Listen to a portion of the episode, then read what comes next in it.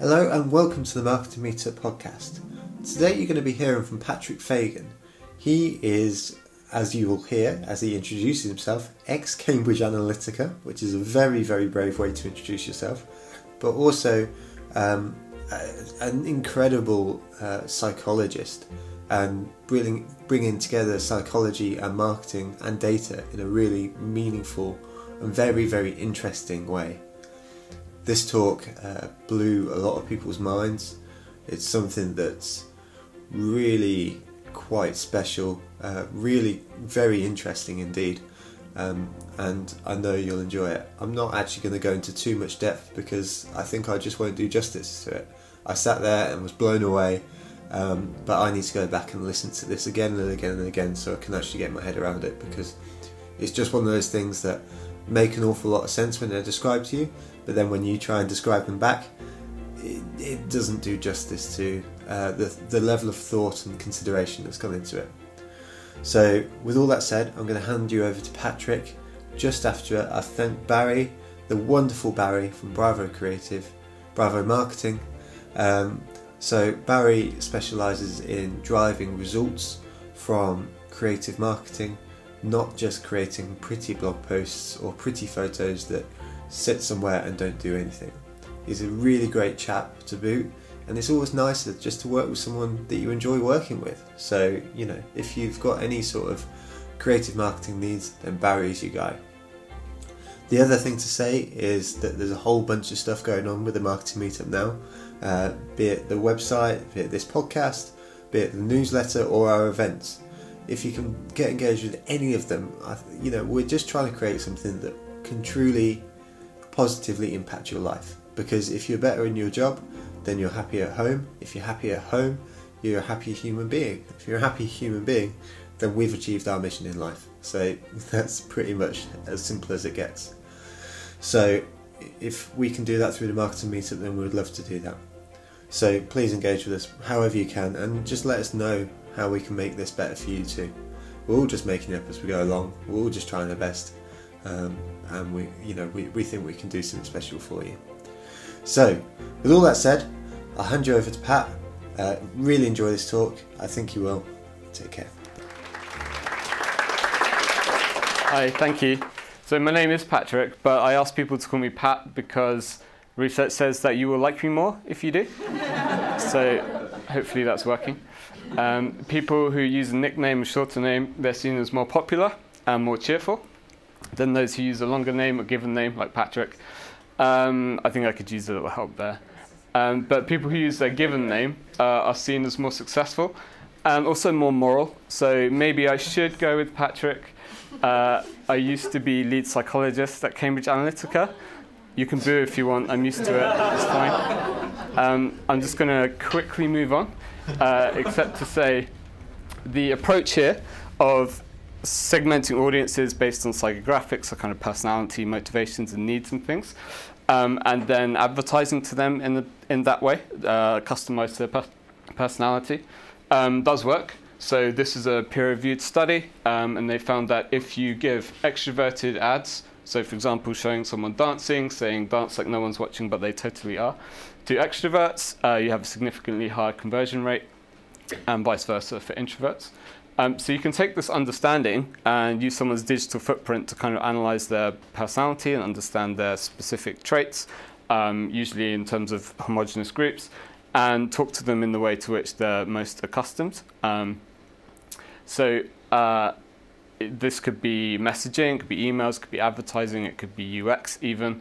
Um, I may be a little biased, but I'm going to say it's not really that creepy because what we're doing is just doing what humans do, um, but making it scalable for businesses. So if you meet someone, uh, you'll make judgments about their personality and you'll uh, and their background and so on, and you'll adjust how you talk to them uh, accordingly.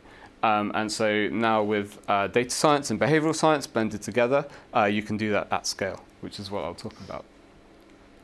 Um, just to intro you to the kind of stuff I do, behavioral science and the kind of cues and behaviors that we're not really aware of.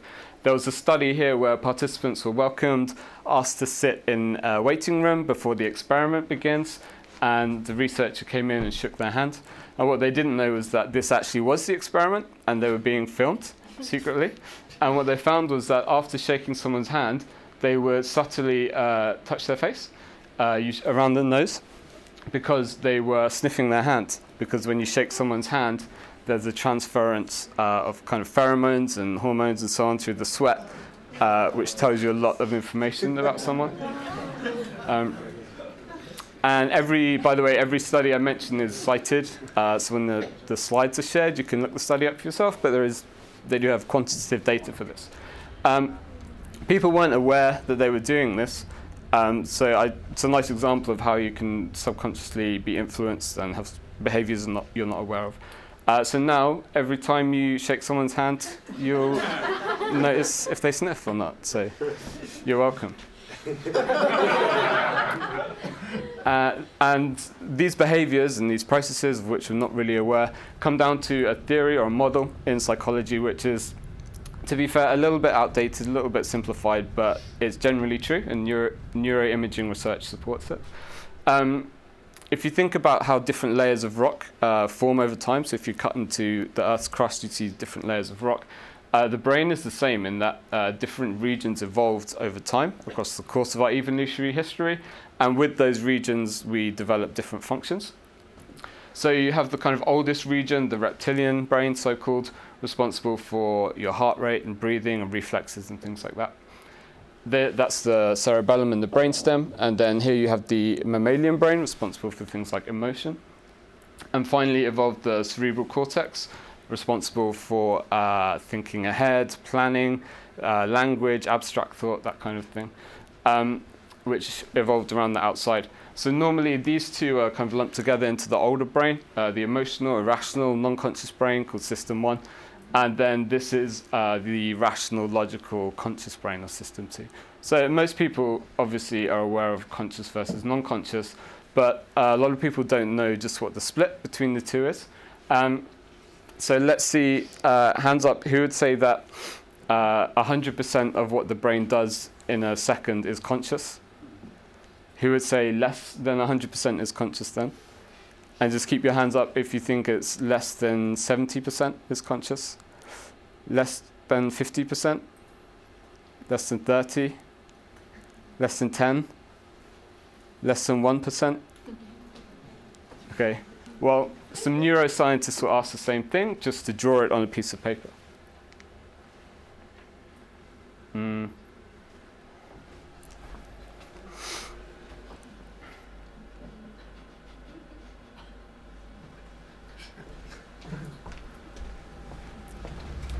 How much is conscious and how much is not conscious? You're not serious. You are? That's a very tricky thing to do. That is very interesting. I guess if I had to guess, I would say that if this is everything the brain can do, about this much is conscious. I would say maybe have something like that out of the whole bit of paper. I would say about this much is conscious. So if this whole sheet of paper was okay.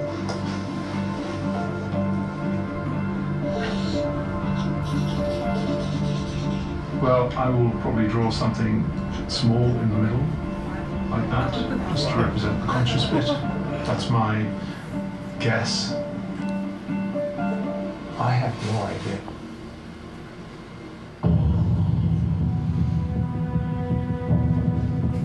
Scientists agree that the role played by your conscious mind is much smaller than previously thought. Which raises a puzzling question. Are you in control of your unconscious? Or is it in control of you? So you can't really put a number on something like that, but people have tried. Uh, one researcher looked at all the research, and he found that every second there are 11 million sensory neurons firing in your brain, um, but only 40 of these go through conscious pathways, which means that 0.0004% of sensory processing is conscious. So if you think right now, uh, you're consciously paying attention to me, hopefully, um, but you're not paying attention to that humming noise. But now you are because I pointed it out. So you, you can only pay attention to a tiny slice of the world. Um, so just remember, a nice analogy is uh, Spock is like the rational, logical, conscious brain. Kirk is the emotional, intuitive one. Um, just remember who's flying the ship. It's, it's Kirk who's in charge. Um, so emotion tends to dominate over reason. And I'll give you an example. Hopefully, it wasn't just me. Did any of you hear that when you're younger, if you sneeze and keep your eyes open, your, your, your eyeballs would pop out of your head? Yeah? Did anyone try and do it? Could, could you do it? No. So you can't consciously stop that from happening. You can't concentrate and stop your heart from beating. Uh, I could show you an optical illusion, and you could know it's an illusion, but you couldn't unsee it.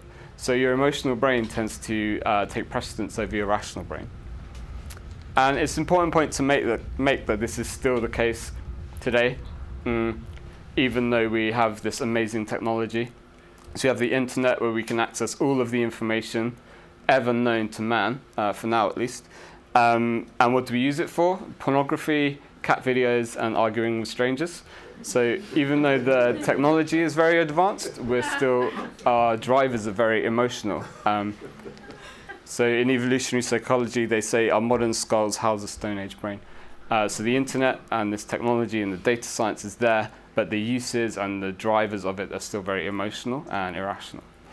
Um, and so one of these uh, kind of biases is personalization. So we respond better to things that are personalized. I showed you the example of the Facebook ad. Before that, there was a bit more kind of rudimentary lab research where they found, again, uh, an extroverted person will respond better to an extroverted ad. So if you say, buy this phone to always be where the excitement is, uh, extroverts will like that more. Whereas for agreeable people, uh, you should say, use the X phone to let people know you care. Mm, and there are three reasons why personalization works. Uh, the first is that we pay attention to personalized things. So remember that we can only pay attention to a tiny slice of the world around us, 0.0004% by one person's estimate. Um, the good news is there are certain things that will immediately catch our attention. Um, so I'll give you an example. I'm going to show you eight images on screen very quickly, less than a second, um, and just see if anything stands out.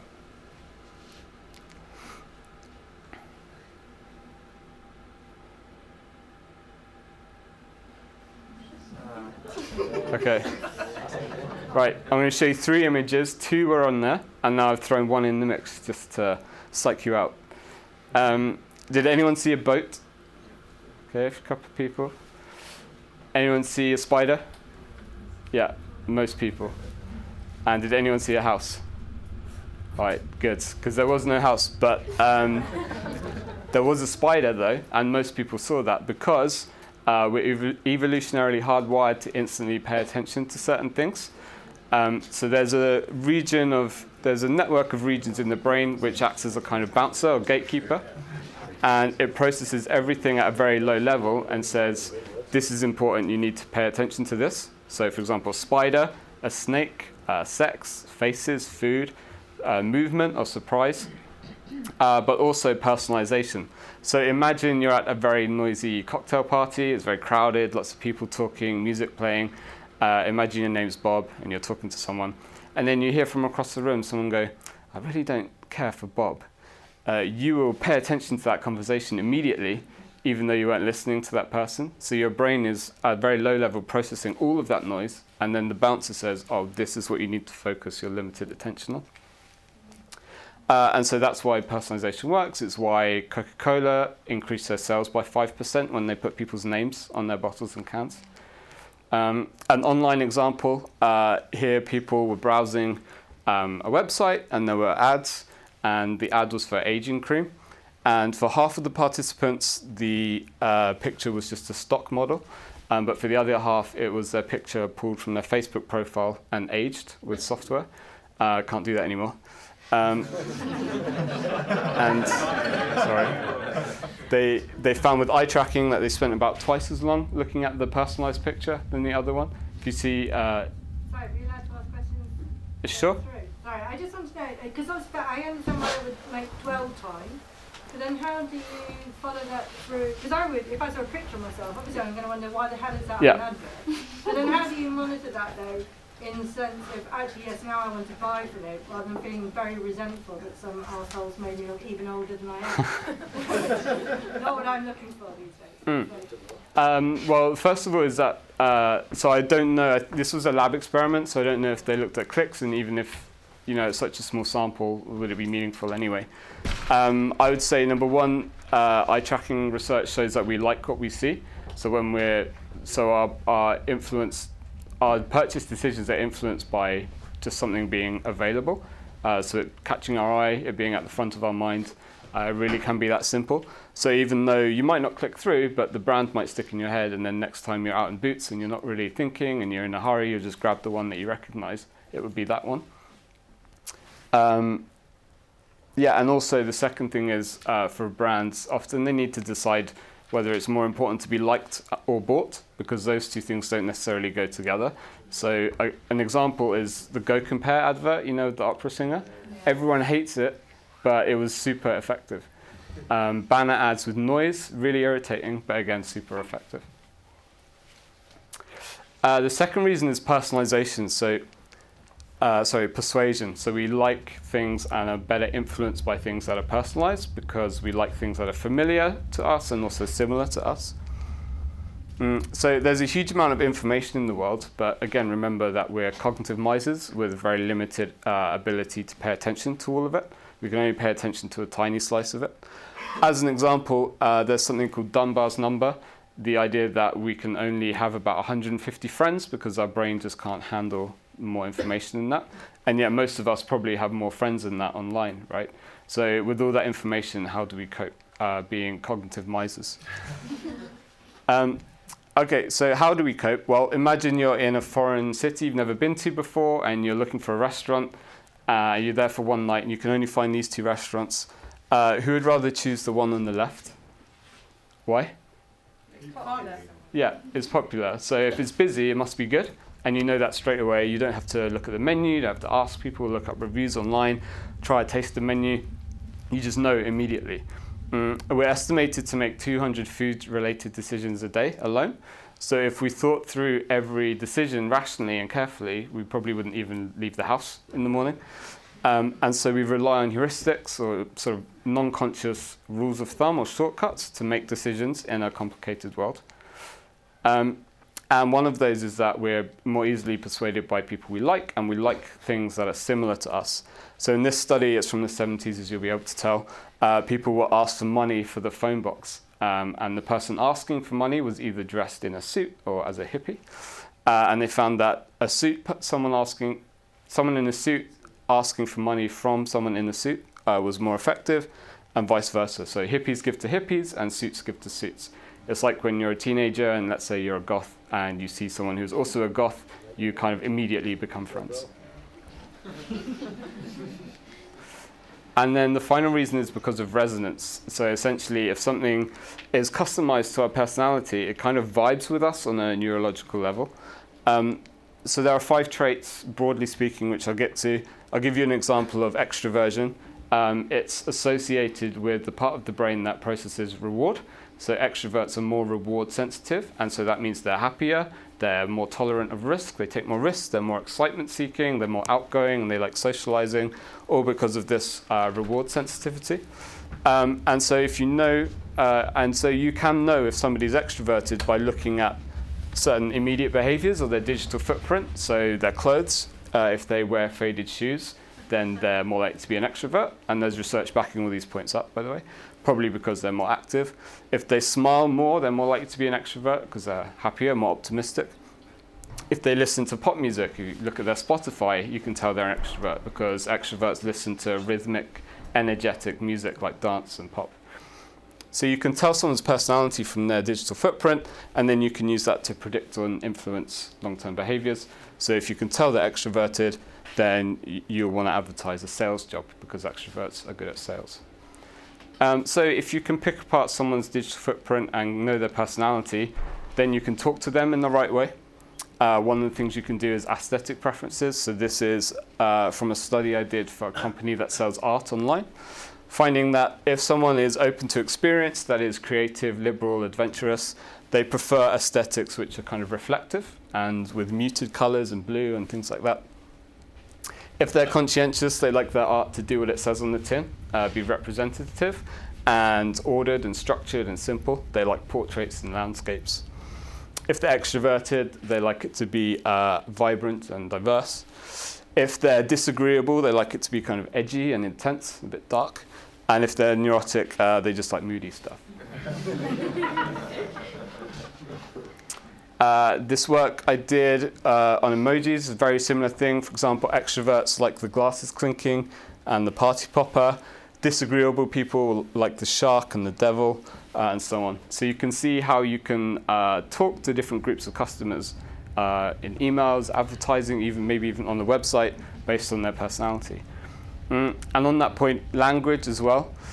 Just give you the example of neuroticism here. Neurotic people are more unstable in their speech, so they ask more questions and they use more exclamation marks. Uh, they're more sensitive, so they use the present tense more. Uh, they're more negative, they say no more often, they talk about themselves more and other people less. And so you can see if you know someone's personality, you can kind of tap into the way that they like to talk and the way in which they like to be talked to. And you can also nudge them along a conversion funnel in different ways. So, neurotic people are reactive and react to the world, and so they look for information to understand how to act. Uh, and so, this study found that if something already has a high rating uh, on the five star scale, it will get a higher rating because people tend to follow the crowd. Um, but they found that's especially true of neurotic people. Um, uh, different to that, agreeable people more influenced by social proof, so you should tell them everyone else is doing something. Uh, conscientious people by reciprocity, so you should tell them, oh, I did this for you in the past, can you do me a favor? Uh, so there's ways that you can personalize these, these nudges. And you can then use, finally use this information to, uh, as I said, take human intuition and scale it, make it big for brands. Uh, so, for example, mm, based on personality, what type of person do you think lives in this bedroom? Extroverted, yeah. Conscientious or not? No. Um, creative, maybe. Open. And in this bedroom? Neurotic. Uh, introverted, yeah. Um, organized.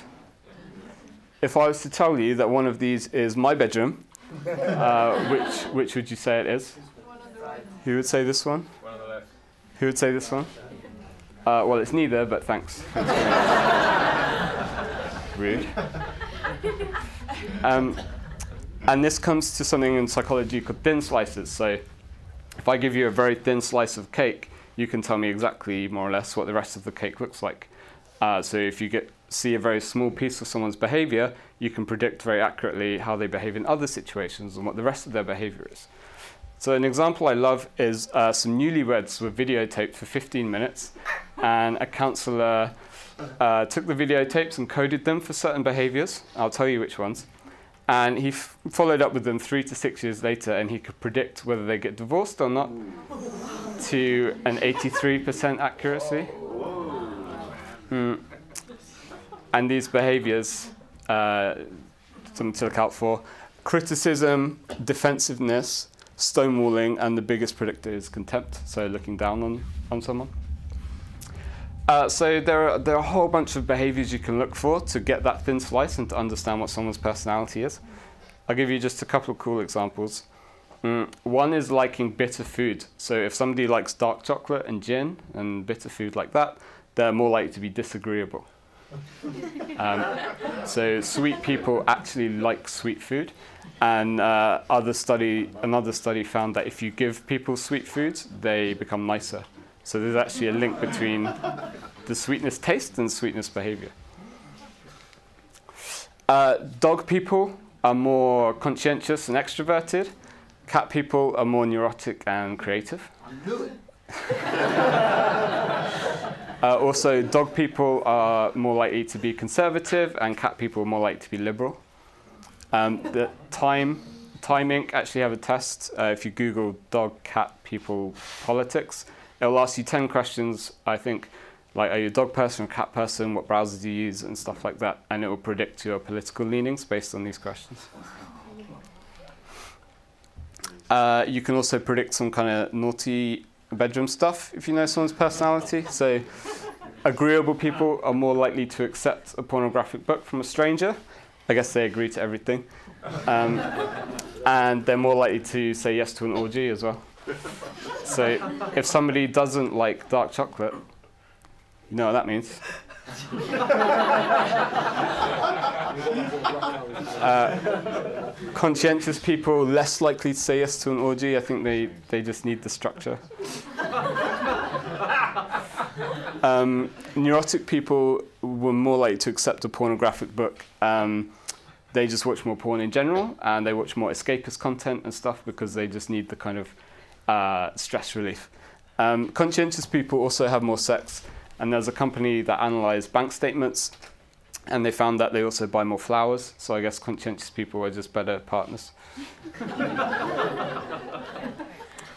um, and then you can also, so in terms of a digital footprint, there are certain digital behaviors you can predict personality from. Uh, like you used to be able to use Facebook likes. Um, so if somebody likes on Facebook anime, uh, and this Western sample, uh, what do you think that says about their personality? Uh, s- someone said introvert. Yes, so they're more introverted. Uh, of course, these are averages across huge groups of people, and you, you shouldn't make um, stereotypes. And then, if someone likes the Addams family, yeah, more neurotic. um, and there's all sorts of things you can uh, pull. I mean, someone's Spotify playlist will tell you a huge amount. The websites they visit, the things they like and say and do on Facebook. Um, I know uh, mobile phone, t- like cellular companies, telecoms companies, can apparently predict if someone's having an affair or not, based on uh, that kind of that data. Like, are they calling someone at a particular time of day and going to a secret location and things. Um, and just to make the point finally that we're moving beyond, so even this is a little outdated, and we're moving on to kind of biometrics and things like that. So Alexa being able to tell your mood from uh, your voice. Uh, the latest Apple iPhones can measure your emotions through your facial expressions. So if you've ever used Animojis, uh, that's Apple measuring your emotions through your face. Um, and so I, we're probably moving beyond personalizing to traits, personality traits, to states, so mood um, and things like that throughout the day, and also the complex interaction between both. Um, so yeah, just finally to say at Data Practitioners, uh, this is what we're doing. We're building a platform to personalize messaging based on these kind of digital footprints and on personality.